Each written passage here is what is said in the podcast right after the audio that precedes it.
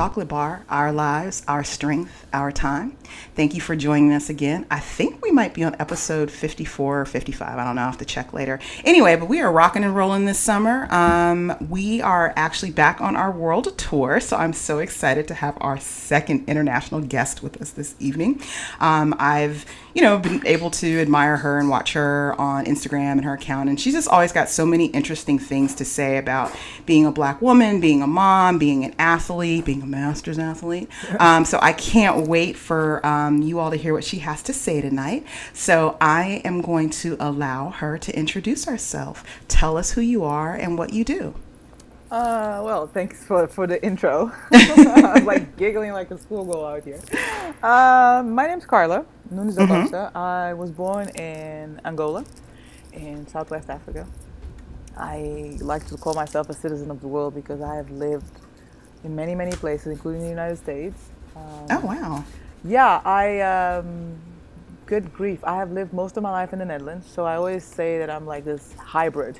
Mm-hmm. Because I'm this African woman who's lived so many years in Europe, so sometimes I'm a bit of a confusion.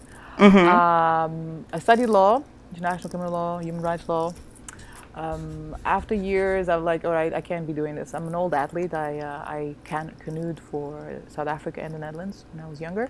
Uh-huh. And then uh, later on, I found this thing called CrossFit, and it was supposed to be ah. a hobby, but apparently I can't be a normal person. and, uh, you know, it became competitive. Um, and I have since uh, been all over the world coaching CrossFit. And now I'm back in my own homeland with my toddler, my three-year-old. You might, mm-hmm. you know, make an appearance. Um, and I'm here running an affiliate called CrossFit Talatona. Awesome. Yeah. Well, welcome, welcome, welcome, Carla. It's so Thank nice you. to have you with us this evening. So you are you are currently residing in Angola. Yes, I'm back home. Yeah. Ah, I did not realize that. I don't yeah. know why I thought you were in Brazil. Anyway, it's um, a Portuguese-speaking country. gotcha. Maybe that's what it is. I'm always enthralled when I hear you speak your native tongue, yeah, and I'm just like, oh, yeah. so amazing. Um, wow, I didn't realize it was a uh, Portuguese speaking country too. Yep, hmm. 500 years Learn, of it. Wow, learn something new every day. Well, um, again, I'm so excited to have you with us tonight. Like I said, I really wanted to chat with you because so many things, you know, when you post your videos sometimes where you're talking and I'm just find myself nodding like, yep, yep, oh yes, girl, yes. So I know that our listeners will really be excited um, with hearing what you have to say. But I always like to start off the podcast um, kind of finding out, you know, how did you find your way to sort of your chosen sport, so CrossFit? Did it, did it find you or did, did you find CrossFit? God, I think it was a combination of so many things. It's, uh, mm-hmm. uh, it's an old athlete trying to find some kind of meaning in a world where I was sitting at the office for hours and feeling depressed mm. and um, looking for stuff. So it was quite a journey. I mean, I, I, I, you know, I went, I gave body pump classes, I gave body mm-hmm. attack. I mean, I was looking for ways to stay active, but something that inspired me. And then I went and did a, a Thai boxing. But the thing is, once you're used to being coached and having and having a program that has a system and a and a structure to it, Mm-hmm. and you show up somewhere and they don't have it. You can see it mm-hmm. quickly. Even if right. it's not a sport you know, you understand how you would develop an athlete, right? Right. So when I got there, it was just really just smash, smash, smash, and there was no attention to detail as to you know how am I punching somebody. So even though mm-hmm. I had mm-hmm. strength, my shoulders would get jacked up because I wasn't using any technique. It was just right. just using strength, right? And so mm-hmm. there was no attention paid to that and volume and all of that stuff. So right. I remember being a bit frustrated because I wasn't feeling like I was developing and my shoulders were sore. Also canoeist shoulders, and they weren't mm. exactly great. Mm-hmm. And I remember looking at a corner and seeing these black balls on the floor, mm-hmm. like metal balls. And like and I'm like, what are these? And he's like, oh my God, you would love these. You can work out for 15 minutes and be really fit. And at the time, I was at the, you know working at the office and feeling miserable and looking for ways to exercise because I really didn't have much energy because you know the hours were mm-hmm. long. And I'm like, that sounded like music to my ears. You know? Right, 15 minutes? 15 what? minutes. I'm like, I'm down. What's up? So, but again, he explained it in a way that made me think like, okay, you don't really know what you're talking about right now. I'm not sold, but mm-hmm. you gave you give me the name of this thing, and I'm gonna Google it. Right.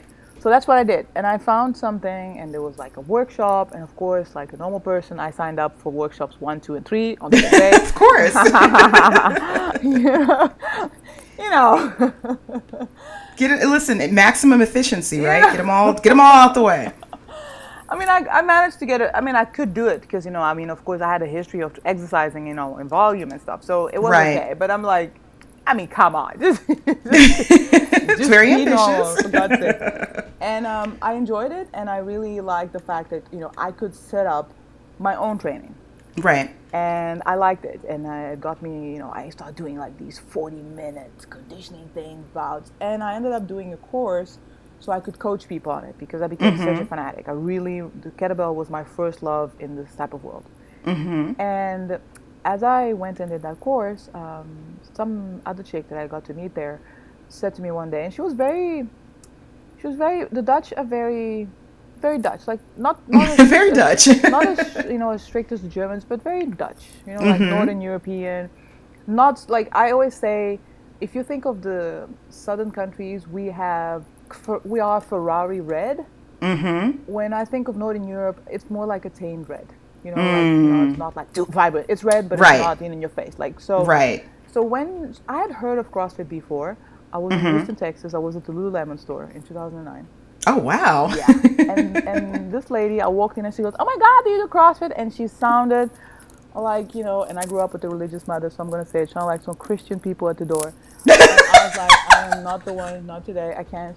Like, lady, just, I just She was get trying to convert She you. was trying, and I'm like, I like started like itching and stuff. Like, Oh, no. walking, Like, who are these people? Like, Right. Right. what? It is. Move away. You know they call it a cult. Oh my god! No, seriously, she totally put me off, and I'm like, I'm just here for my Lulus, you know? right. Like, really. Can I just get my leggings, please? Thanks. you know, but then sh- the thing is, I was exercising. I had a, a you know a background in canoeing, and I was doing a lot Mm-hmm. of kettlebell, so I was very lean, and you know, apparently I looked the part, and I was Right. in the Lululemon store back in the day before. Right. Exactly.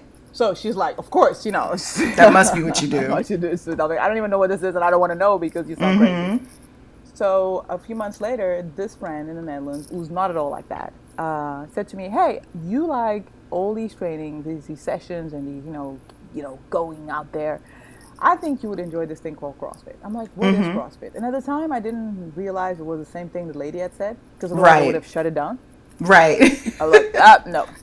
So I went home and I Googled it, right? And Mm-hmm. I saw Annie Sakamoto and the other ladies, and I think Eva Twardokens, who I actually got Mm-hmm. to meet years later, um, do Nasty Girls. Mm, oh Like, gosh. oh, I like this. I don't have a clue what they're doing, but like, I mean, I, this looks badass and insane. Right. So, you know, where do I, I think that was the I- first CrossFit WOD I ever saw online too. Right. Ironically, it's interesting, and I was like, "Oh, this is terrible." You know, I'm gonna do it. I'm intrigued. So uh, that's what it was, and you know, and I still remember like they were wearing, you know, like the running shoes, you know, back in the day before all the gear, you know, Right. underground CrossFit, yeah. uh, Santa Barbara, I think that's where they were at the original CrossFit, and uh, I, I just signed up for it. I never went to a CrossFit gym. I didn't know what it was. I forgot about that. I'd signed up, Mm-hmm. and like two weeks before, it's like, all right, are you ready? Have you got your ticket? I'm like, oh shit, I've got to go. I've got to go to London. So I bought my ticket and uh, went. And once I got there, I realized that oh goodness, apparently we have an exam, and I didn't study for it. Right. Oh, that is hilarious. So that was my first introduction to CrossFit Mm-hmm. at the level one. Yeah. Wow. Yeah. So you mentioned a little bit, um, you know, being an athlete prior to CrossFit. Um, So growing up um, in Angola, like, what was your what was your relationship like with with your body and your self image? Were you a t- like kind of a, a pretty athletic kid, or were you less active? Like, what did that look like for you? Gosh, you see, I my life, um, you know, fluct- goes between Netherlands and Angola. Right. So as a little kid, I don't remember much, but I went to the Netherlands when I was five, and Oh, I, okay. I remember that I was already quite old compared to the other kids Mm-hmm. with swimming. Because in the Netherlands back in the day, you had swimming classes at school, right? So Right. they would take you to a swimming pool because I mean it's a place full of water, and you know their politics is are that every child should know how to swim Right. as of late they've cut the budget so that it doesn't Mm-hmm. exist anymore so parents are responsible but when i was a child you had that Right. so i remember going to the swimming pool and being extremely embarrassed because everybody else could swim but i couldn't you know uh huh. so that wasn't really really great and i really didn't enjoy the pool because i just felt silly you know in there Right. um, when I came back to Angola, we really didn't have that much sports. We, you know, as African kids, we played outside a lot, also at school. Uh, in high school, we had basketball and volleyball, but very, very, you know, basic. You know? um, I was a skinny kid, skinny, skinny kid. And in in Angola, I was made fun of for it a lot. like I really grew up feeling very ashamed of my body. I was like this, you know, dressed broom, like my grandmother used to love call me. Aw. You'd be more out of touch. Um, so I was very, very uncomfortable. And as a kid, that didn't really get a lot of support at all. right. Uh, actually, from very dysfunctional background. Um, I and then I got this boyfriend who was saying that I was fat. Looking back, oh God, she's really. There was a lot of a big, you know, like not so happy about my body at all. Right. At all. At all. I mean, I, I could, if I, I, I, used to hide it. You know, I was just dressed in a way that. And plus, my mother was really religious, extremely religious, so there was all of that too. There's a lot of shame, Right. and guilt, and you know the usual. Yeah. So, um, that being said, Mm-hmm. how did CrossFit and I guess sort of sports leading up to that, how did that change or impact how you saw Right. yourself in your body? That's it is interesting. I, I started canoeing um, by mistake, if you want to say that. I shared a house with a friend in South Africa, and she was canoeing, and she's like, "Oh, I'm doing the sport. I don't think you're gonna like it because it's too hard." Well, don't tell me it's too hard. you know, the personality was already in there. So um, what I found was that quickly that I I was skinny at the time, but my family, looking at them now, we do have, you know, the West African genes. Right. So we can put on muscle also very easily. Mm-hmm. So it was interesting to find out that while some people would struggle to develop strength and put on muscle mass, I literally like just had to spend some time doing some stuff, and it and there they were, you know. And looking back at the food that I had, I had no education on eating, you know, how to feed myself. I really just put on muscle mass quickly. Right. Mhm. And started doing well because I was able to create power, you know, and apparently I had the discipline to do it. Yeah. Awesome. So it it changed. It became about something this body could do. mm-hmm. You know, so it made it it made me look at it differently. But at the same time, uh, being in South Africa, for example, within the canoeing community, I felt normal. It's like me being within the CrossFit community. I feel normal, you know, Right. because my body type is similar to others. You know, we got traps, we got mm-hmm, hands and mm-hmm. legs, and you know, and all of that stuff, and that is celebrated. But whenever I went out, now I'm 43, it doesn't matter anymore. But like mm-hmm. when I was a little bit younger, and I would go out there, and I would almost tower above everybody. Right. You know what I'm saying? Like when you're Yeah. standing there and your back is wide, and you know, Right. everybody Oh yeah. and you're just like, whoa, okay. and especially in Angola, quite um, you know, we're still we're still growing as a community. I mean, now we have CrossFit too, so it's a little bit better. But back in Mm. The day, I was a freak show, so I would walk down the streets and people were like, oh, that's a man, you know, like Oh, silly yeah. comments, and they have no problems telling you this. So it was always Right. like. Even though I'm very proud of it and I'm glad that it could do all these things, when I came home, I always felt like a bit of an alien Mm-hmm. Mm-hmm. by people's behavior and attitude towards it. Wow. S- So that being said, um, in addition to just kind of already kind of having a physical type that maybe not a lot of other women had um, in your in your local community, like how did your friends and family, um, colleagues, even kind of react to you know your transition into CrossFit? Uh, I was away. I was in Angola. I was in South Africa, and then I no, I was in Angola, in the Netherlands, and then I went to South Africa, and then I was all over the world for a while. Right. Um, when I first, when I came back here, I used to do CrossFit in the streets because there were no boxes. Now, Interesting. Yeah, yeah. I mean, I was the one, and so much that when I went to the games, there wasn't the CrossFit box here, or maybe just one, I think. Right. Um, so like I said, there was that, and a few months ago, I've been back here for a year and a half. Uh huh.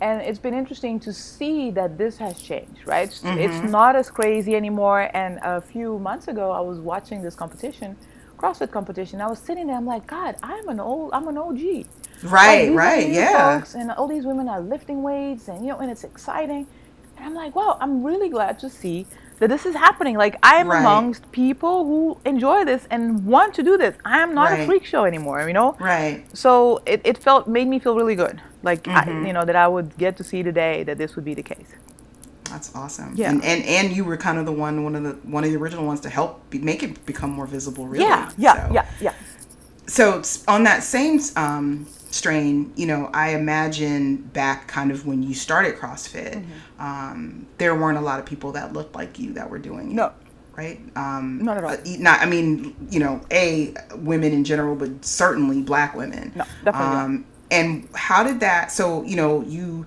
say, okay, I'm gonna try this class. I'm gonna try this certification, and you look around, and you're like, what is happening? Like, did that give you? It was only Did that give you any pause or make you feel like I've made a you know, you made a mistake, or how did how did that feel? No, uh, I've always been in so-called white world. Right. Um, I went to international school. Um, I studied. I did canoeing in South Africa, which is a black country in most, the vast majority. But in canoeing, I was the only one, which is ridiculous, Right. right? And so I was used to that. and Mm, okay. in South Africa, I think South Africa prepared me for it because I went to South Africa in '96, right? So Mm. apartheid allegedly, and I'm saying allegedly, Right. cynically ended Yeah. in '94.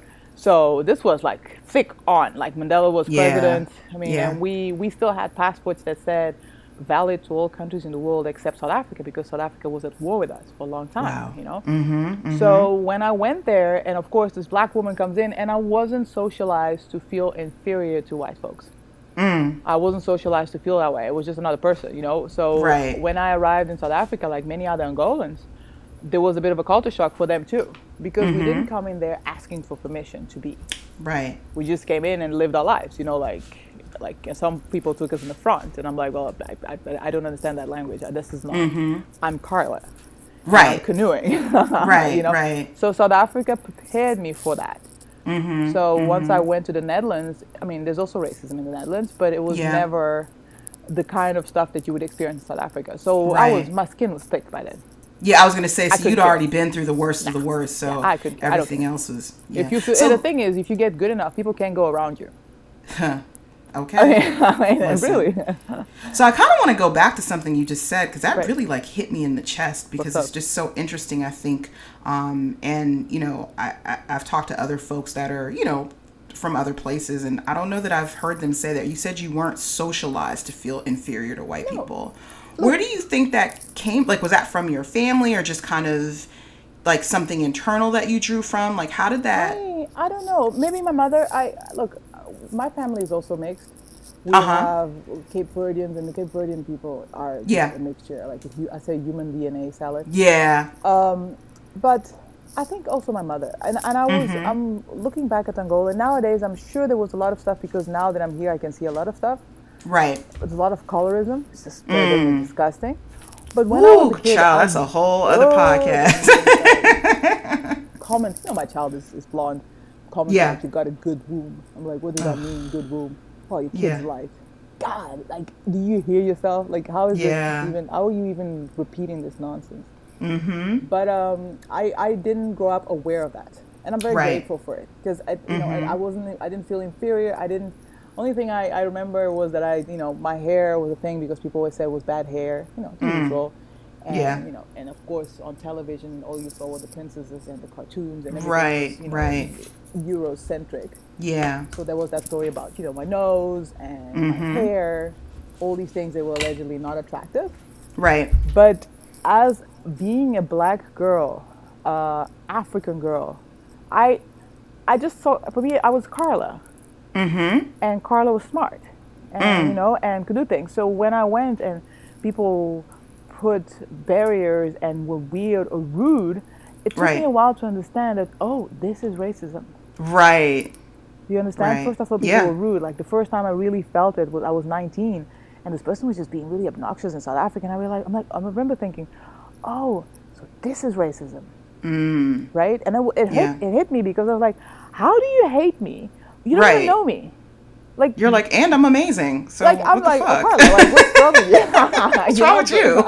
but at the time, I was like, how can you be so hateful to somebody you don't know? Yeah. So that was really weird. That was my first experience with like understanding what it was like. Obviously, Mm-hmm. I got a crash course in, into it, you know, Mm. and as I moved to the Netherlands, but I, I never really felt victimized. I refused Mm-hmm. to be a victim, Mm. even though I'm aware there's a glass ceiling and there's things I deal Right. with, you know, micro and macro aggressions on a daily Yeah. Mm-hmm. basis, and not just from white folks, from black folks, from everybody. Yeah. because we Yeah, as yeah. black African women, we are supposedly at the bottom of you know humanity, but I'm not. Mm-hmm. Right. Mm. I refuse. I refuse. Wow. I love that. I love that. Um, So Yeah. let's talk a little bit about. Um, you know, you, you mentioned not really seeing a lot of folks that looked like you when you started CrossFit, Yeah. what have you. I mean, and obviously, you know, it, it- it probably became pretty clear pretty quickly you're quite good.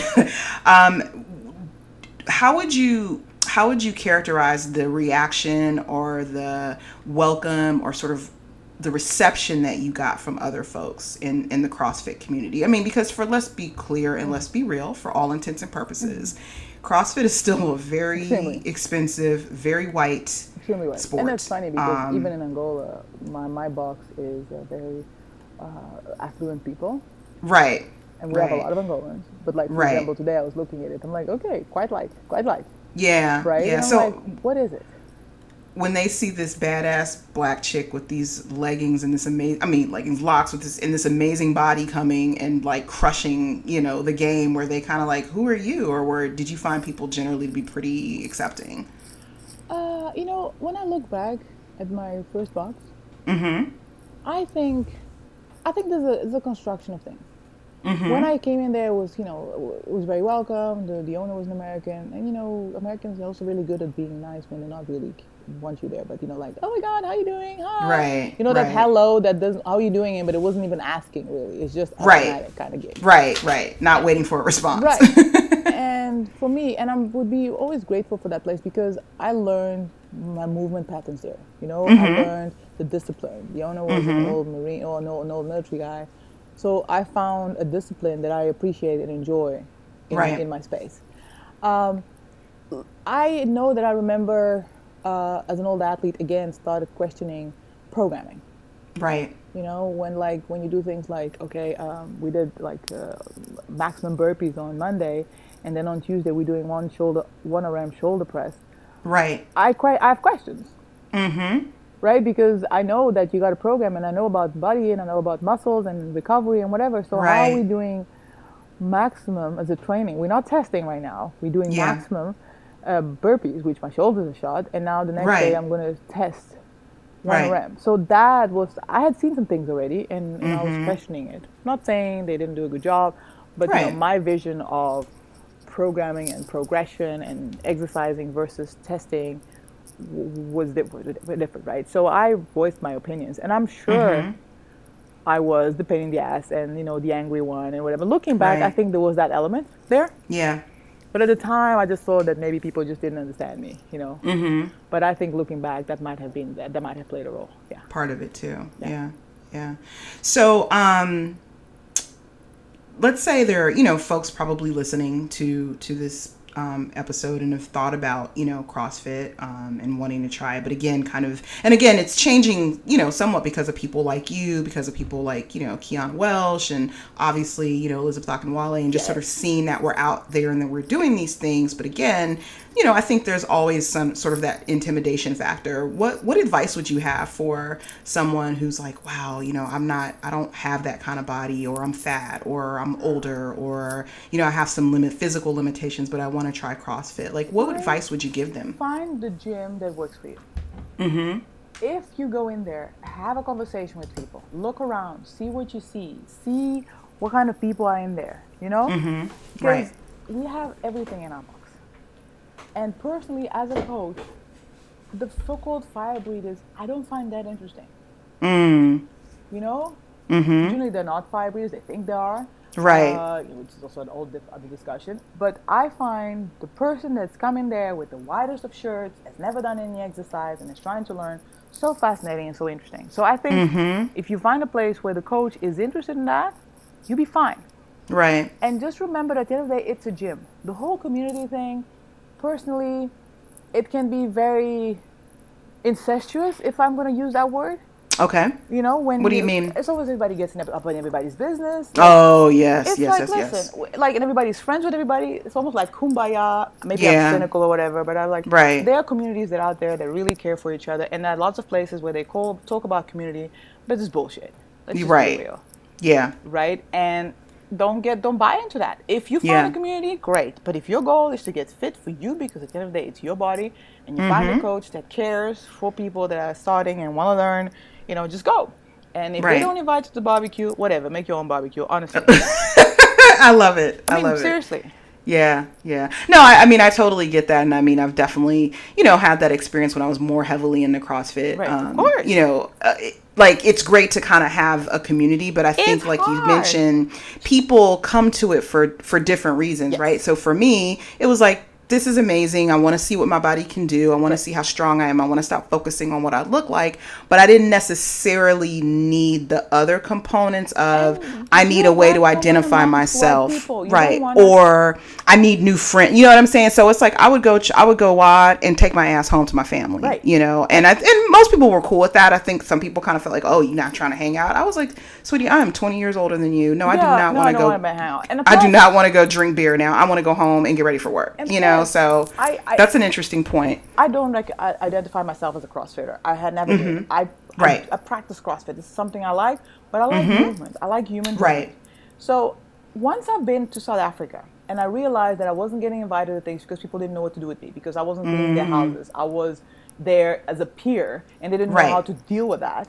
I got used to the fact that I was by myself, right? So Mm-hmm. even though I was there, I was exercising and sometimes I would drink a beer or whatever. At the end of the day, I was by myself. Mm-hmm. And once I started becoming good enough that people wanted to be in a boat with me, then it became interesting. But I was very Right. aware that it wasn't about me, Carla. Right. It was about the fact that you know they could race well with somebody who was strong in a boat, so it would make it more interesting to race. Great, let's Mm-hmm. race together, but it doesn't make us friends. Right. And the Right. same happened uh, with the CrossFit Games. Like Oh. because boy. I've been an athlete before, once I qualified, there was a whole circus around me. And I know Oh, quite yeah. a lot of successful games athletes, winners included. And one of the things that I always, you know, look at and the conversation is about the circus that comes around you. Mm. That everybody wants to be around you. Everybody thinks that th- there's it means something to be you or to be around you. They don't even know you as a person Right. but there there's this idea and they want to be part of it but Right. it's not about you and and if you can understand that it isn't Mm-hmm. once the show is over you don't feel abandoned or depressed because you know Hmm. Right. it's never about you It was never about you as a person. right i don't know Ooh. Girl, you dropping knowledge. So, how many games did you attend? You I went to one. I was Okay. I was going. I was really getting really ready to prepare to do regionals 2014, but 2013 was rough. Mm-hmm. I finished the games. Had the ugliest of divorces. Mm. Really gross. Mhm. It broke my heart in pieces. I didn't know Mm. I could. I could break my heart, and I didn't understand that one could be that sad. That was. Yeah. I never got to celebrate the games because I came home to a mess. Oh. Um, and then I moved countries, and, and Mhm. I at the, at the games I got injured on my lower back. Mm. So I thought it was fixed. In 2014, I was training again, and it wasn't. You know, Right. so. And then just life just happened. Yeah. I just never. Only now, like, have, have I been exercising consistently for the last four months since the kid was born and the kid's three. oh, okay. Yeah. Okay. The last couple of years were rough, like changing Yeah. raising a child by myself, uh, running an affiliate. I mean, it's been rough. It's been Yeah. really rough. Yeah. Yeah. So I would love to go again as an as a Mhm. master. Don't ask me why. I don't know what the hell's wrong with me.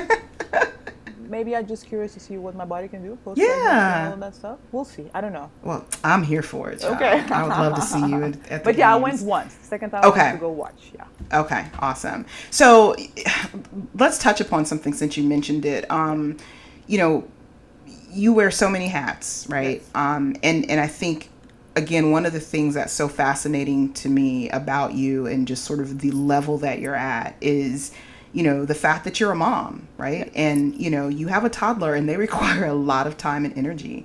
Um, how have you been able to and you mentioned that you know during this all of this time after the games was you know maybe you weren't as sort of regular with it as you had been in the past.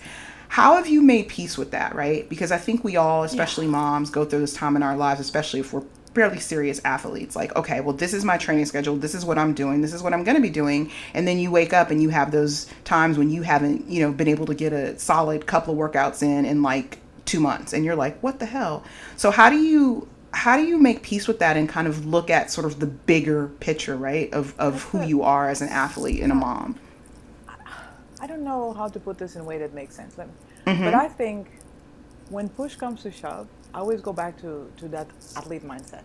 mm-hmm And it could be a good thing, it could be a bad thing, but for me, Right. it may it meant get shit done. Right. What does that mean? Like, I knew I was going to be a single mom.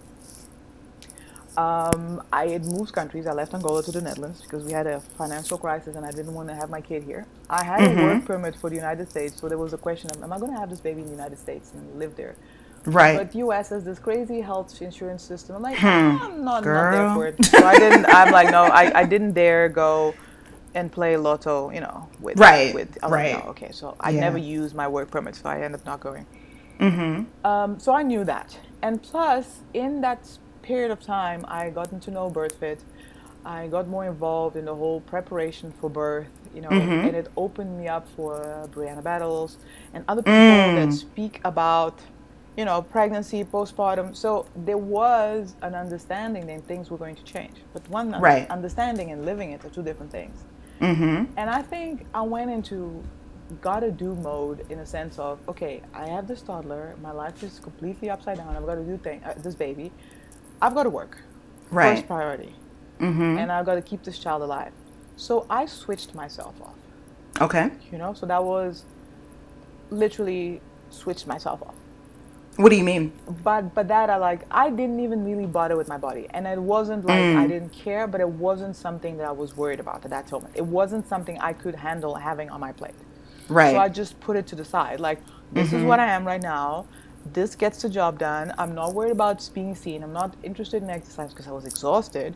yeah. So this is it, and that's okay. So I had I made peace somehow in Mm-hmm. the last couple of years with the fact that I wasn't fit at all, right.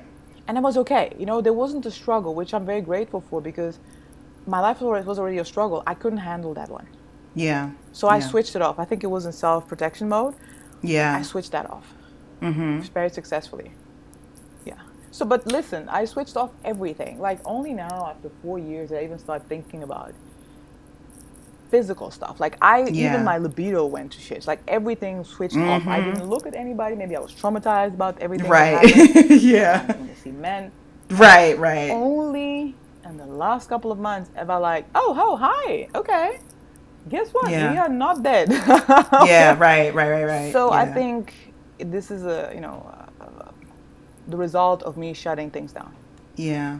And I just think it's really important to, to, to kind of, you know, talk about this because it's one of those things that, you know, we don't talk about, right, as moms um, and women, you know. And again, you know, one of the downsides of, of social media is you have these sort of very perfectly curated oh, images of what women, you know, look like while they're pregnant, what they're capable of doing while they're pregnant, what they do right after they're pregnant. Like, I don't know, you know, this whole, like, every time I see that whole snapback bullshit, it Oh, drives me insane. Like, who came up with the idea that you're supposed to look like you never had a baby two weeks after you had It's a so baby? Like, what the. It's like fuck, such you know? controlling women's body. Yeah, nobody's looking at men. I mean, what the hell? It's ridiculous. And so I'm really, you know, grateful to you and to Kiana and, you know, other folks that are like, listen, this is what pregnancy looks like. It's and some days I'm not going to fucking want to go do a WOD. I'm just going to want to lay in the bed and cry and try to Right pump now, yes, or like nurse last- or whatever. You know what I mean? last month was ice cream and sleeping.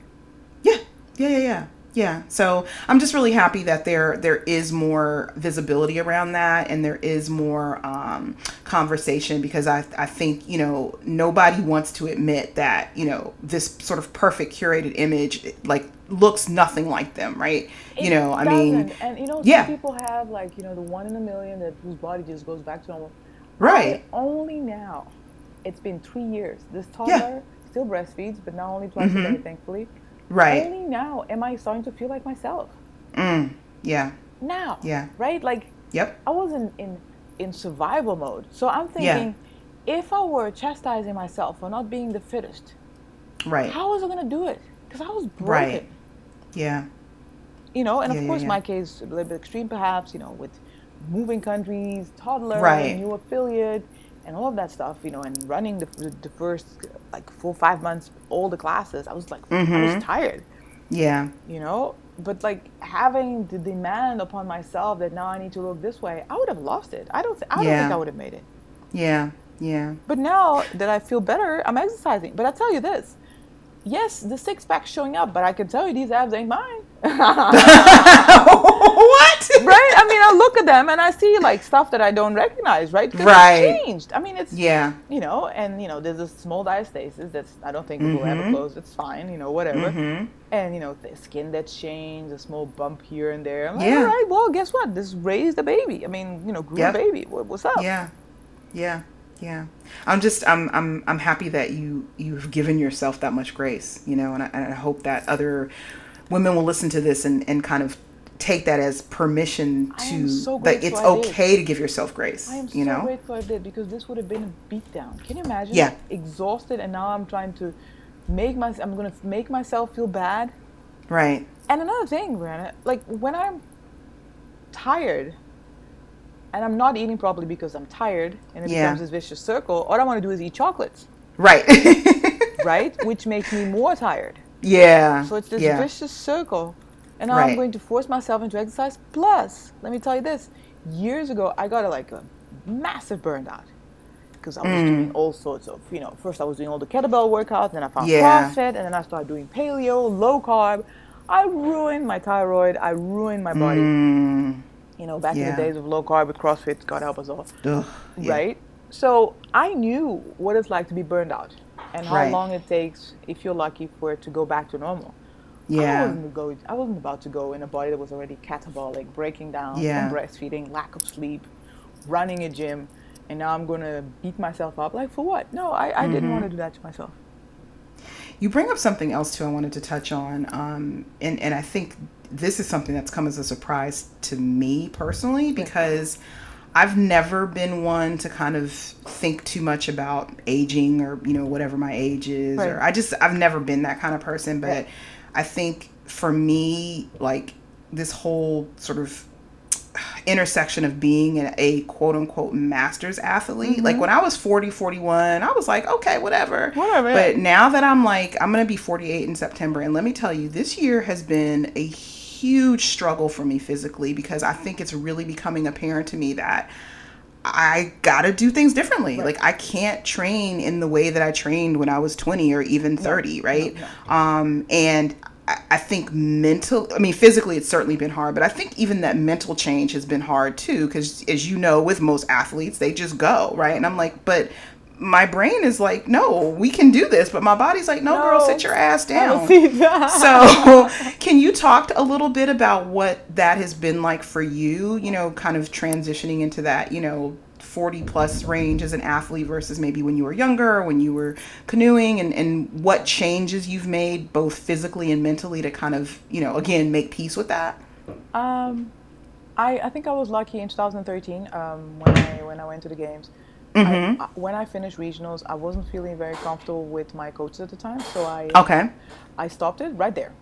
Mm-hmm. Because I was really exhausted when I went to regionals. Like the week before Mm. that, I was on point, and I said to them, "We need to drop the volume, we need to drop the volume," but they just kept piling it up, and I was exhausted when I came to regionals. Yeah. Mm-hmm. Like, I, and I knew this wasn't how I was supposed to feel because I had competed before.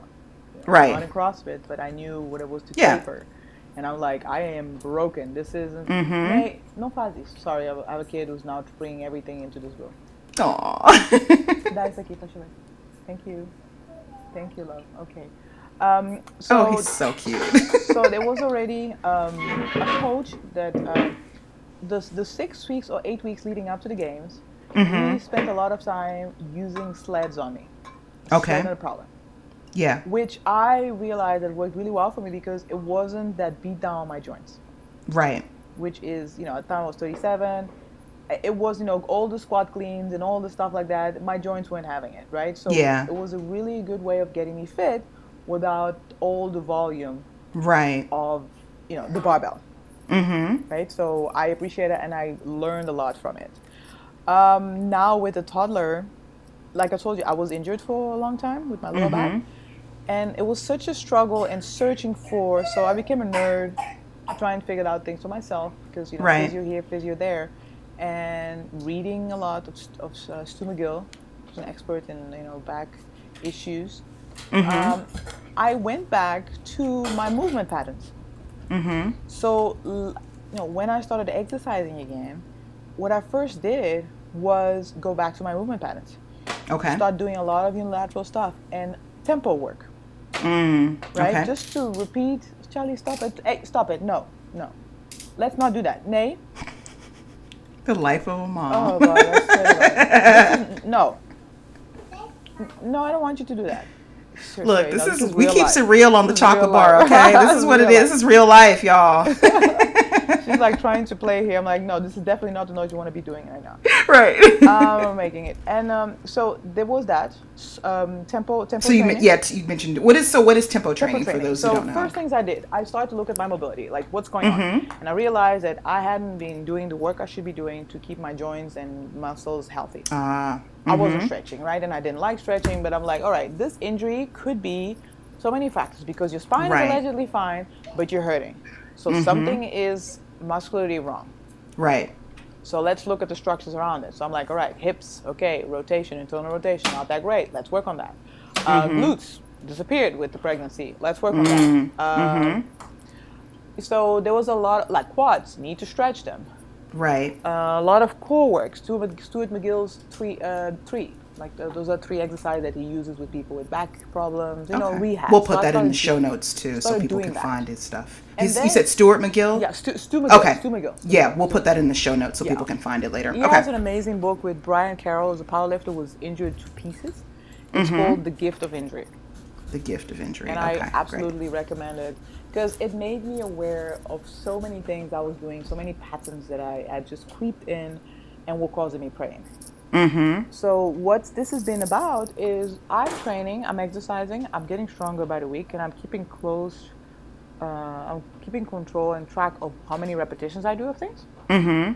So it's become more by feeling. Mm. I understand I need volume, but I go by feeling. Right. So right. let's say I started squatting again, and I started doing tempo squats. Tempo squats because you know uh, many coaches talk about how they teach motor control. Yeah. But also because you're under time under tension, Right. Mm-hmm. you develop muscles and better coordination. So instead of grabbing a barbell and dropping it up and down, I would do tempo squats, for example. Say, um, lower myself for two seconds. Mm-hmm. You know, hold myself at the bottom for two seconds, but like an active bottom, not you know re- relaxed bottom with the Right, barbell on my squeeze, body, yeah. You know, I'm tight, and then come straight out of that hole without rebounding. Right. Oh god. So I did a lot of that, and what I did Tempo squats give me nightmares. But they anyway, are it's another horrible. story. but you know what, what I found interesting is it made me solid again. yeah. Like, yeah. and I also used elastic bands just to remind myself that I want to push those knees out to activate my glutes Right. muscles. So I started doing a lot of my, my warm up as a lot of activation work, mm-hmm. which I wish I had been doing before that. Yeah. It's so important. It is so It- so this whole important. thing about oh just go in there and do it when you when you're 20 and you think you're like Mm-hmm. a Ferrari, you will pay the bill. I do. I look at I look at sometimes these younger folks, and I'm like, mm-hmm, Oh keep God. living. Yeah, keep living. what- You know, we'll catch up with you. We'll it's gonna catch up with. You. And it's funny because I used to be that jackass in the gym, watching somebody like, why you need all them raps I and all, know, why I you gotta I be know, I know, I know. child. Listen, when I if I say if I if I tell my husband I'm going to train at like ten o'clock. He knows that that means from ten to start. ten thirty five, I'm I'm doing mobility. Right, right. Maybe at ten forty five, I might get under a bar, yeah, but don't it? Because he'd be like texting me like, "You still there? You got there at ten o'clock?" I said, "Baby, you know I've been warming up for an hour. Like, Yeah. what is what?" Right, but especially if you want to, if you're ready to go and do real work. I mean, if you're just going to Right. move, that's a different story. But now, if you're Right. lifting weights and you're going for, it, you got to do it. Yeah, yeah. So and I don't think been. people understand too, you know, for a lot of, of, of older athletes, like this is not all we do. Like we don't, you know, many of us have other jobs and have things to do. So I have to be able to walk when I get out of the gym because I can't just come home and flop down and, And I nap for three hours. I So need to, like for example, I'll give an example. I don't want to be doing too many squat cleans. Right, So what do I do? I do a lot of power cleans. I'll do a lot of tempo squats. You know, a lot Mm-hmm. of that controlled, so I'm not smashing myself at the bottom of things. right. And I play around with the sleds a Yep. lot mm-hmm. because they make me strong, like really Yeah. strong, and I can handle Yeah. you know um lactic acid buildup, and uh, you know there are days when they're lighter when we go longer distances, but there are days where it's heavy and you're just pushing, working on strength. And I see that my wall balls are solid, like my squats are solid. Mm-hmm. But this is me experience experienced you know many many many many coaches and many things and always Right. coaching. and now coaching myself through feeling. For example, Mm, today was insane. mm-hmm. And I'm like, all right, I had programmed this thing for tomorrow. And I'm like, yeah, you know what? Let's not do that. My shoulders are tired, Right. so I'm just going to take this out and I'm just going to do the six kilometers on the rower. Done. Right. Right. And then I'm going Right. to stretch. So what do you what do you so I think one of the things I've noticed too um and and and I noticed this with me as well like it took a while for me to feel comfortable and confident enough within myself to know you know just what you said like I know this is what pro this is what is programmed for me to do Mm-hmm. but based upon the way I feel this is not safe for me to do today right? It took a lot What- of smashing my face on the floor, yeah uh, yeah dumb things, yeah. getting injured. Yeah. so, what advice do you have for maybe more novice or younger athletes to get more sort of in touch with, like you talk about, you know, training with, you know, by feel and, and, you know, working with the coach and wanting to, you know, sort of work with their program, but also, you know, paying attention to how you feel because you know how your body feels best, right? Find a coach that will speak to you about more than just how much you lifted. Mm, A coach that asks you how you slept, mm, asks you about your food, and asks you how you're feeling when you're coming. mm. I love that. This is all of the stuff that you need to have going on. It's not just all Right. about the weights. Like when folks just go in on wait, wait, wait, wait, weight. Yeah. How are you moving? Like Yep. you are doing a squat clean, but your air squat looks like shit. Right. Why do you want to smash yourself at the bottom of weights Mm-hmm. when you can't squat properly? Your knees are dancing, your lower back's you know is bending. Like Mm. why? So if the coach isn't talking to you about this, isn't saying, listen, we need to work on your ankles because right now, because you can't move your ankles properly, you're bending forward. Right. grab a bar, right? And this is not good for your spine because spines are not supposed to be bending forward under load like this, Right. right?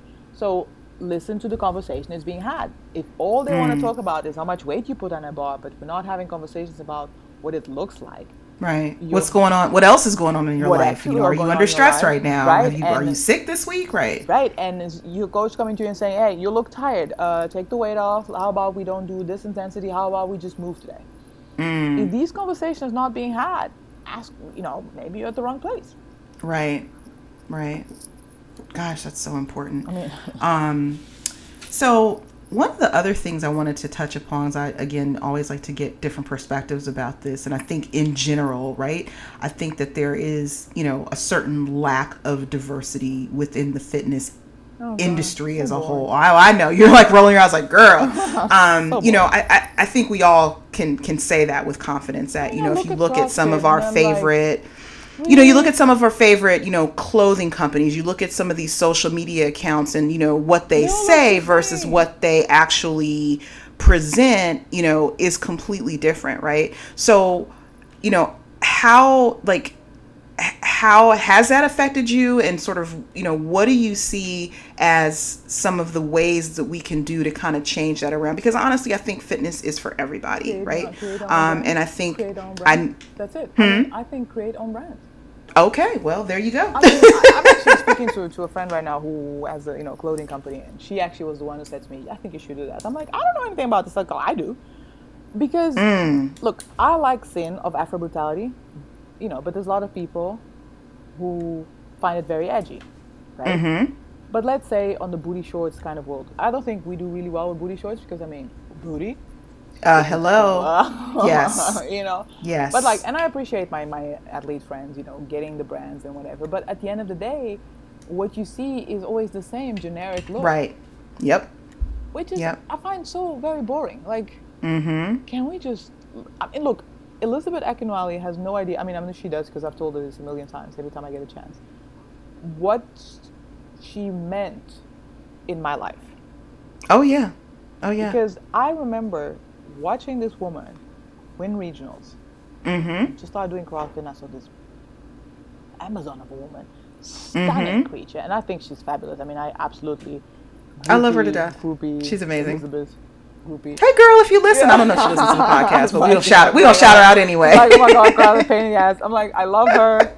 I think every time I see her, she's amazing. She's always composed. I just wish I Yeah. Mm-hmm. had that kind of elegance because I'm all over the place. But I remember watching this Amazon of a woman win, and her name was Nigerian. Like I'm like yeah. Akinwale. I'm like, this is a Nigerian name, Right. and I'm looking at it. I'm like, what? Wait, And then she's standing there and winning, and something in me said, "I can do this." Mm-hmm. You know, she made it like she made it possible. It's almost like she gave Yeah. permission. I don't understand. Yep. I don't know how to explain this. Oh, I, I'm I'm right there with you. And the next year, that's what I did. Like I, Mm-hmm. she did it, and I'm like, okay, I can do this. I'll be there Mm-hmm. because she did. Yep. And I think we need more of that. Right. You know, if the narrative is always the same, is that's all we are putting out there, it's hard. Yeah. You're either out there for yourself and you don't care, or most people are just not gonna come because let's be let's face it, if you don't have a thick skin, it's not gonna be comfortable going to a place where everybody's inviting each other to barbecues and you're not. Right. You know, Right. it's not And it's exactly funny, the my- most comfortable. And they're like, "Well, we are open, everybody can come." Yeah, not really. Yeah, but are you making it a space that is comfortable for everyone? Because you know, it's like it's like you know having a facility and saying, "Oh, you know, we welcome able-bodied and disabled people," but you don't have any ramps. Right. You know what I'm saying? You don't have any, you know, specially equipped, you know, bathrooms or other things. So yeah, you're saying that everybody can come, but everybody can't come, right? Everybody can so And talking to a person who has privilege because of the lightness of their skin about certain issues, right. you're either seen as, oh, you're trying to victimize yourself, oh my god, you're ruining Right. the party, you're ruining the picnic, Yeah. or, you know, so called victim mentality. When people, like today happened today, I was having food with some people, and it's like, well, but I don't see color. I said, well, but this Oh, is something Jesus. that only a person that lives in a world that is, you know, directed towards whiteness can say. Because How do people not understand how racist it? That how like? So you basically don't see me at all? Right. It's like, no, but no, but I just, but the thing is, what they're trying to say is that it doesn't matter that you're black. But it's like, I am a black person. I'm an African woman, right? Right. So telling me that, no, you're European, it's offensive. Right. Yes, You're I've erasing lived pretty much, uh, you know, everything half more than half of my identity. Of course, I've lived in Europe. Of course, there's a lot of ways. I'm extremely Dutch in my ways, and I'm extremely direct, right? You know, Yeah. it's very Dutch. Dutch, right? So, yeah, but I'm still a black woman. And Right. you saying you don't see color negates the fact that some of us can get killed because of our color, Exactly. right? So, you saying that is silly. And I had another lady today saying, she was uh, talking about this white lady who adopted a baby, a black child in Af- from Africa. There's a whole different story about you know adopting black kids. Oh. But this woman was doing something that I applaud her for. She has been growing her, raising her child, showing her, making sure she's aware of black people of reference. And this mm-hmm. lady thought this was a bad thing because she was making the kid aware of color and was inferior, inferiorizing the kid. I said, no, I applaud this lady. She's a, Right. she's trying to do what's right because she's aware that she has privilege. Right. And she knows how the world is going to view her no matter who her mother yes, is. It doesn't matter who your mother is because guess what? I can walk out there, Obama. If he weren't president, he was walking down the street. Nobody's going to know Right. his mother's white and therefore treat him differently. No, you Right. get treated by what people see, See, exactly. right? So I think this woman was being really thoughtful by doing that to a kid. Yeah. She's yeah. trying. Like this is amazing. I'm, I applaud her for it, right? But this other person saw it as you know. But if you're talking about race, this kid, like no, it's real. But it shouldn't be this way. It shouldn't, but it is. So It you gotta is. give your kids some tools. Yeah, absolutely, absolutely. Well, I, for one, am completely in favor of you creating a, a clothing line for booty shorts for black Right? girls. So thank you very much. Please let me know when that jumps off because I will be the first in line buying all of them. right? Because I mean, come on now. I remember Elizabeth talking about it, like how she was. I mean, and back in the days, the booty shorts was were bigger. Now they're Yeah. like, yeah, whoa, right. What? And I'm like, these are a large. Yeah, What's I happening? what large? Like, are you? Like, Yeah, what, did, did I gain weight? What's going on? Yeah, right right but no i mean I, I i think it's funny because i used to definitely be you know of the of the mindset of like you know we get a seat at the table and, and i'm like you know what fuck that i'm gonna build my own fucking table Yes. like i think that Don't really is the wave of the future sit- don't you be know asking folks to allow you to sit at the table so they can ignore you at the table. Who the hell exactly i got wood i got hammers my sister got nails my other sister got you know glue we gonna build our own? With table seasoning. okay Thank you very much. Thank you. Thank you. It won't be no raisins up in the, a potato salad. And I'm fine with that. I'm absolutely fine with that. So I definitely agree with you on that. Oh, But um, so I wanted to kind of hop back to um, you know movement and CrossFit a little bit. So, what does your training look like these days? I know you mentioned you just kind of starting to get back into Yes. a consistent routine. So, what does a typical like day or What week of look training like? look like for you now? Um, I don't do anything on Mondays. I love Mm-hmm. Mondays. Tuesdays I deadlift Mm-hmm. uh, a lot, and what it's been looking like is this: I I started a week with Mm-hmm. X amount of weight. Okay. That week I do five sets of five repetitions, Mm-hmm. and then I have accessory work. And generally, my training will be monostructural because my conditioning Mm-hmm. is on to shit. So I'm trying to get that bit done. And when I do WODs, it's not for sprinting because I don't feel like my movement quality of movement is that great yet. So Right. I'm just going through through movement. You know, trying to teach Okay. my body how to move again. Okay. When I have to hit it, it's usually on the assault bike, on the on the Yeah. rower, and on the sled, right? So I try and keep the complex stuff more monostructural, not monostructural, but like um, uh, OPEX would call it MAP, which is slowly and controlled. I'm just slow Right. aerobic work, right? Yeah. Going through Yeah. exercise. So, and on Wednesday I usually do like a, a 40 minutes sort of simple cardio thing yeah. uh, box jumps, but easy, nothing Yeah. insane. I'm not looking to lie down on the floor and kill myself. This is not about Right. Mm-hmm. On um, Thursdays, there's, there's a lot of. I, the thing is, on deadlifts, I also press. Okay. On Thursday, I will do squats and pull. Mm-hmm. I play with different pulls. I might do false grip pull-ups. I'll do L-sit pull-ups. I, you know, I, I play with stuff and do a lot of gymnastics Yeah. things from Ido Portal. Yeah. So let's say I did a squat and then I'm going to bear crawl myself across the room. Mm-hmm. I did squats and I'm going to do duck walks across the room, trying to get some Okay. mobility. You know, so there's a lot of Yeah. mobility in there. Um, Saturdays are rough days. Saturdays we do um, we have sleds, so I'll do uh, six power cleans, for example, today. Six power cleans, uh, six buck jump overs as fast as possible, and then push the sled. That's gross. Yeah. know, Yeah. it's really gross. And then we. So what's your- oh, go ahead. Yeah. What's your um what's your favorite and your least favorite WOD? Oh God, I don't know. It depends on how fit I'm feeling. Mm-hmm. Fran is so cliche, but Fran can make me leaves me feeling like a 500 meter canoeing sprint. It's, uh, Man, Fran is humbling. It is humbling. that is the shortest, most humbling disgusting. I was, I was WOD end up ever. Coughing, like I'm, I'm Right. coughing for a couple of hours afterwards. Mm-hmm. means I went, I went into a dark place. So Yeah. that's a rough one. Other than that, I Mhm. don't, you know, um, I think Jackie can also be miserable. At Mm. regionals, we did that in high altitude. I was sucked so badly. Oh Lord. And anything else, I mean, it depends on how fit I am. If I'm, Yeah. you know, if I'm really fit, I can go and do a dark place, and it's Mhm. miserable. And if I'm not, then Mhm. it's miserable just because I can't go into that dark place and just Right. with myself. Yeah. Exactly. Yeah, Exactly. But Fran is the one that comes to mind. I've never done Murph. I don't see the point. I'm not interested.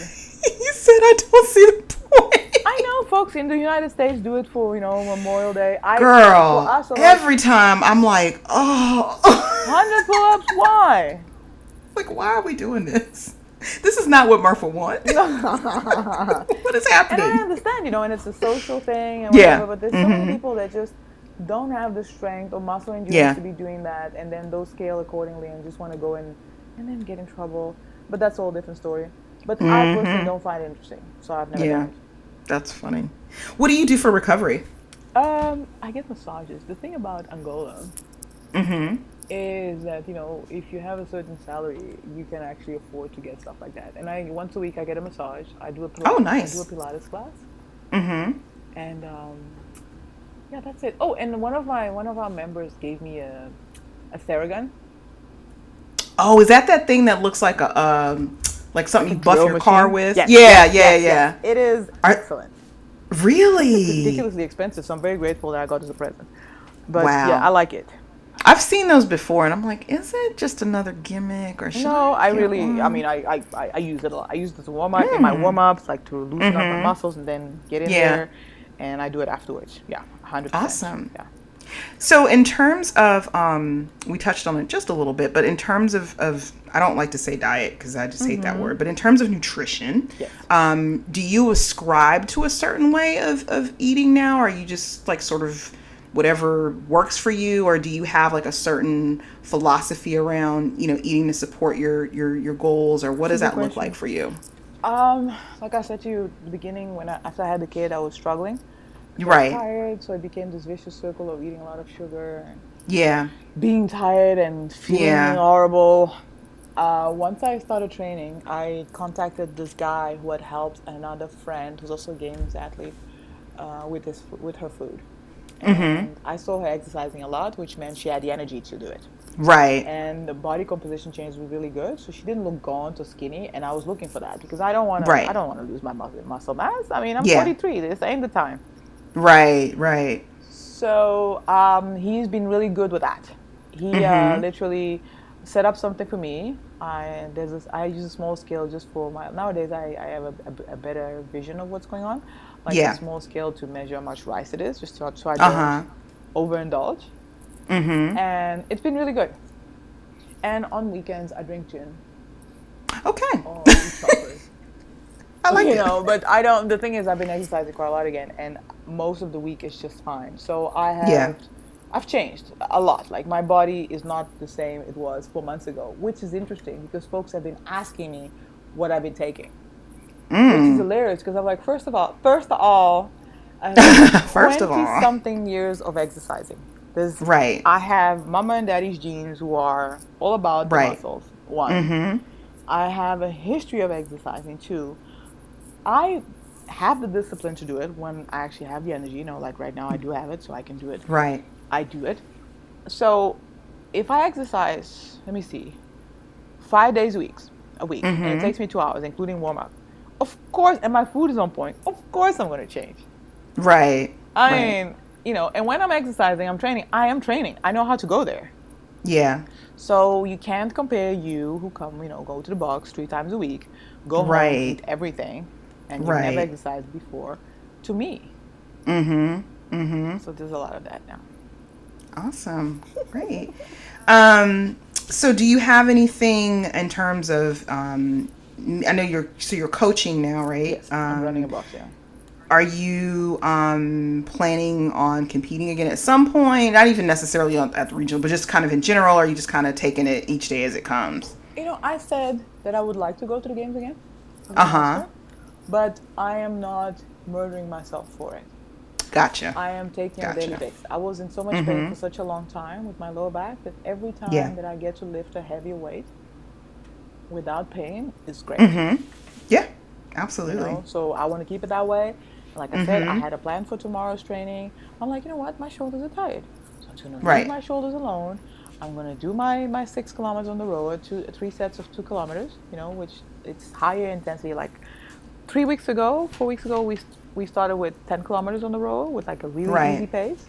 Mm-hmm. Uh, la- two weeks ago, we did two two times five kilometers on the road, which is a little bit faster pace.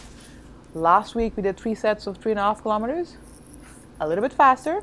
Mm-hmm. And tomorrow, it's going to be three sets of two kilometers, which is going to be a little bit faster than last week. Right. You know, right. so that's how I'm going. That's what's going to be tomorrow. Everything else, nope. That's it. You know, Monday I do nothing, and see how we go on Tuesday. Awesome. Yeah. So now's the part of the podcast that's always the most fun for me because it's I get to uh oh brace yourself you got, you got some gin girl. Um, it's when I get to ask just kind of some random questions to get to know you a little better and get all in your business. Let's go. Let's go. So you mentioned that Mondays are typically your day off. Like, um, what does a perfect day off look like for you? Like, what would you do? Like, what what does that look like? It would mean going to the beach. Miss the Mm. beach. We're in the middle of so-called winter. Oh, so really? cold because really it's not really winter, but it's not Right. that great. Yeah. And I, I would go to the beach. Uh, There would be Mm-hmm. sunshine. There would be salt water. Mm. Yeah, and I would be with That a toddler and a book. Nobody would be calling me and you know I love it. or complain about the WOD or whatever. Right, exactly. complaining About that day. Yeah, I hear you. Um, what's one thing people may not know about you? I'm actually very sensitive. Hmm. That I, I can see that. Get hurt easily. I could see that. Yeah. I could see that. Um, it's your last meal on on this earth. What are you eating? Wow. Petit gâteau. What'd you say? Petit gâteau is like this chocolate cake with warm chocolate Ooh. inside and then vanilla ice cream. Look, I caught the gâteau part because I do speak a little French. I was like, wait, what? Cake? Somebody says cake? Ooh, that sounds good. I'm worried about diabetes. Listen, if you want to have all desserts for your I'm meal, that's having all the desserts, damn.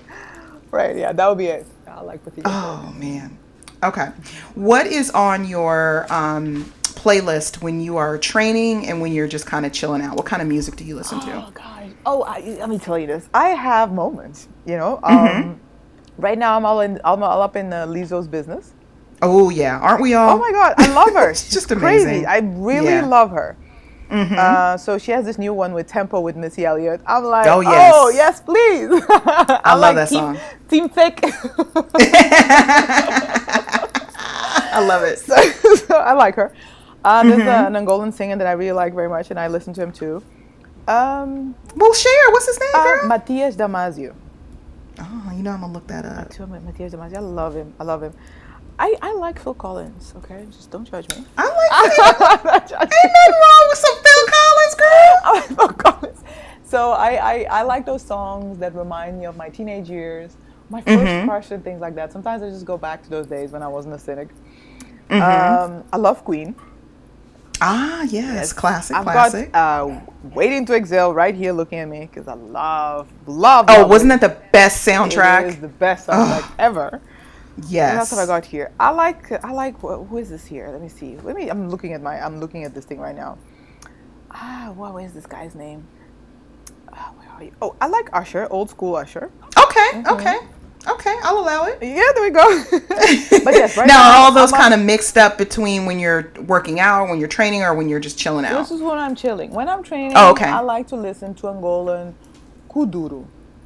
What's that? Kuduro came from the Angolan so-called ghettos. Mm-hmm. Uh, it started as really hard music, talking about the government and whatever. But it's I'll send you a link. I'll send you. Yes, so you please. see. I'm. I I love music, so I'm always interested in finding new stuff to listen to. I like that, and I like um, Afro Afro Afro House, which is great. I think you'd enjoy it. Oh, I love Afro House. Afro House. And Yes. uh, Kwaito, which is South African music. Hmm. Yeah, okay. I, I, you know what, you know, one other thing I wanted to say to you with with Yeah. being in Europe and all those years, I think for a while, I was under the impression that if you relax your hair, if you get dressed a certain way, you change your mannerisms, you will be accepted. Hmm. So, but all I did at the time was make myself disappear. That I didn't recognize what I'd become. Does make Right. sense? Yes. Oh, much, much sense. So Yeah. that was also another thing. So my Instagram account, Menina de Angola, Mm-hmm. means Angolan girl, which which was me trying to reconnect with who I was, because that's what I am. I'm an Angolan girl. I love that so much. Yeah. And I think that is so I mean that's, you know, one of the reasons why I kind of even started this project is because I, I want us to understand that we it is okay to take up space, Yeah. right? We we have to give ourselves permission to do that Take and, and stop Yeah. shrinking, whether it's physically or, you know, it's still not going to intellectually make a difference. or It's not going to make yeah. a difference if person a person is prejudiced or racist. Yeah. Doesn't matter. People are gonna people are gonna treat you how they treat you no matter how you show up. So you might as well show up as yourself. Yeah, because like if i have feel- learned nothing else. That's that's it. Because if you don't, then you lose yourself, and the Yeah. world is still out there, and you just lost yourself in the process. exactly. On it. exactly. Yeah, i love that. I love that so much. Um so tell me what would you consider to be your spirit animal? Like what animal most represents carla I would say a lioness because I'm actually really I'm, I'm, I'm fierce. Like I, I will go out there, you know. yes i love you it But I can purr too. right oh shit let me find purr. out you purring girl know, I can purr too. You know, I haven't purred in a long time. I was just that's okay I was just saying this to a friend of mine. Like only now did I get me a booty call, whatever you want to call it. and I'm like, God, I don't even know how to do this anymore. You know, when you're so into that so-called masculine, if that's the way I'm Yeah. going to define it, Are you're busy in in in defense mode, maybe trauma mode, um, survival mode. You know, trying to Right. run things and baby and this, so you forget to be to be in touch with yourself as a woman. If that makes any sense. Even though I'm a woman Oh, every yeah. day, right but that right. side of me, you know, it's just the lion that came out. The purring disappeared. I'm like, God, I didn't even know how to do this anymore. Like yeah yeah being vulnerable, you know, right exactly that's hard. I find it really hard I- Yeah. I hear you. Um, what do you want your son to know about you? When someone talks to him, and I mean, I'm sorry, I'm, I keep saying think- son, your daughter, and I'm looking at my notes. I must have been talking to somebody else. What do you want your daughter to know about you? When someone describes their mom, her describes you to her, what what would you want them to say? That I was always on her side. Mm, That I love her. That I was always on her side, and there wasn't a moment in this life where she questioned my love. mm, You know, and I I whatever that. else you could say about me, that I was honest. I love that. Yeah. I love that. Okay, so now I have just a couple of little words. And this is my little word association. So I'm going to say a phrase, and I want you to fill in, fill it in with a word, All right? right. Okay. I believe in. Honesty. Okay. Success is. Working hard. Motherhood is. Rough. A savage. Gosh, I felt that in my soul. savage.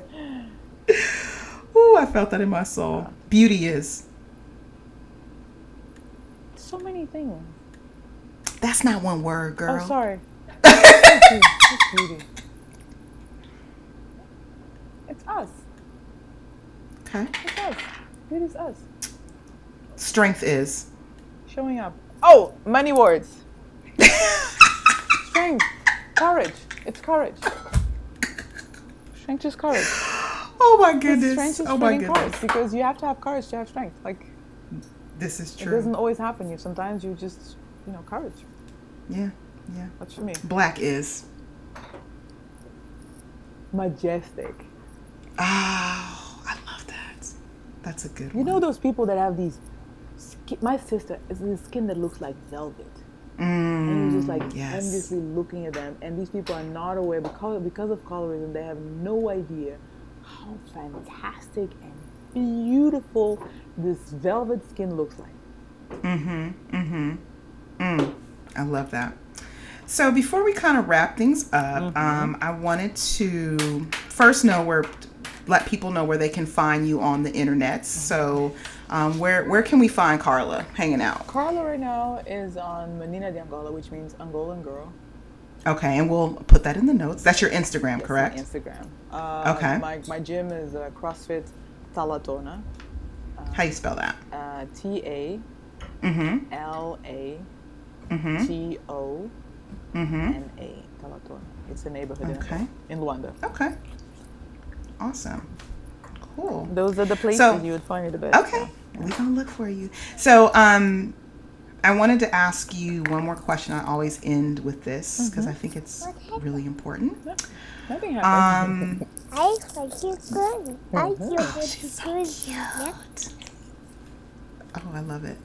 So, what would Carla of today tell Carla at, let's say, 12 years old and Carla at 21 years old? What words would she tell her? What advice would she give her? I would tell the 12 year old that this isn't about you. They're struggling with their own problems. Mm. That would be, that would, I would tell the 12 year old. Mm-hmm. The 21 year old, I would say, beware. Be more careful with your heart. Mm. Yeah. I love that. That's Because not awesome. everybody has your best interest. And I always believed in like, um, you know, innocent until proven guilty. But until Right. once you once you you realize people aren't good for you, they already cause a lot of damage. Yeah. Yeah. Ooh. Those are good words, girl. Good I words. feel like I'm like jaded and a cynic.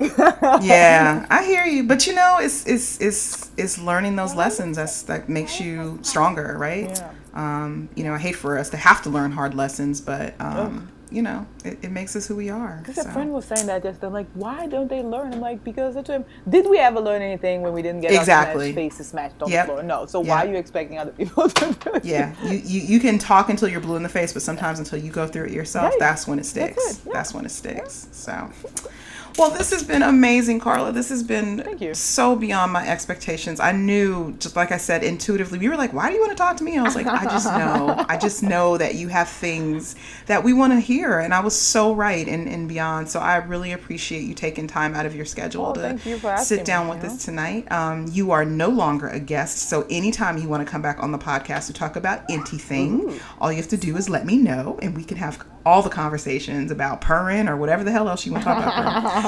um, By the way, I'm all up about. Uh, I don't know if you've seen it. Um, oh, Untold uh, Expressions Untold. Do you know that page? I don't think so. I'm gonna have to check it out. It's now on on Instagram called X E X XPR. You know, Mm-hmm. dot uh, Untold without the O. okay, and what is this now? Well, this is the thing I find interesting, and this is me trying to find my purr back again. Yeah, I yeah. like his text. Some of it's like, whoa, okay, especially if you were raised by you know religious parents. Ah, But it's very sensual, and I think, and he writes things that I wanted to say, but I didn't have the words for. Oh, okay, okay. And he's a black man, and I find it interesting because he's been shut down on Instagram quite a lot. When I don't think that his work is, you know, that crazy for folks to shut Right. down. But I think Right. it's the vulnerability of a black man speaking. Yeah, well, I was about to say, well, you know, we're not supposed to have Yeah, feelings. no, no, definitely, and we shouldn't be anything other than. You know, sexual ravaging business Right. beings. I mean, all of this. It's. I think many people just go and report it, and I. And it's Yeah. funny because if you see other pages, this is definitely, and it's beautiful. I think it's very erotic, and I, I think it's beautiful. And it's just me trying to Hmm. figure out what happened to me. Right, right. Okay, well, I will definitely put that in the notes for everyone, and I will also check it out on my own time. But thank you again. Um, thank you, listeners, for joining us again and for coming back for another amazing conversation. Um, you can find us on all of the um, podcast platforms at this point Apple Podcasts, Yes. Google Play, Stitcher, Spotify, um, SoundCloud. If we're missing something, you know, shoot shoot me a DM or an email and let me know. Um, we have uh, Instagram at Chocolate Bar Podcast. We're on the Twitters at the Chalk Bar um, Podcast, and we also have a website www.chocolatebarpodcast.com or thechocolatebarpodcast.com. Um, thank you again. We will see you soon. Goodbye. We love you. Thank you, Carla. Thank you. Thank you. And we really. will see and we will see you at the bar. Bye bye.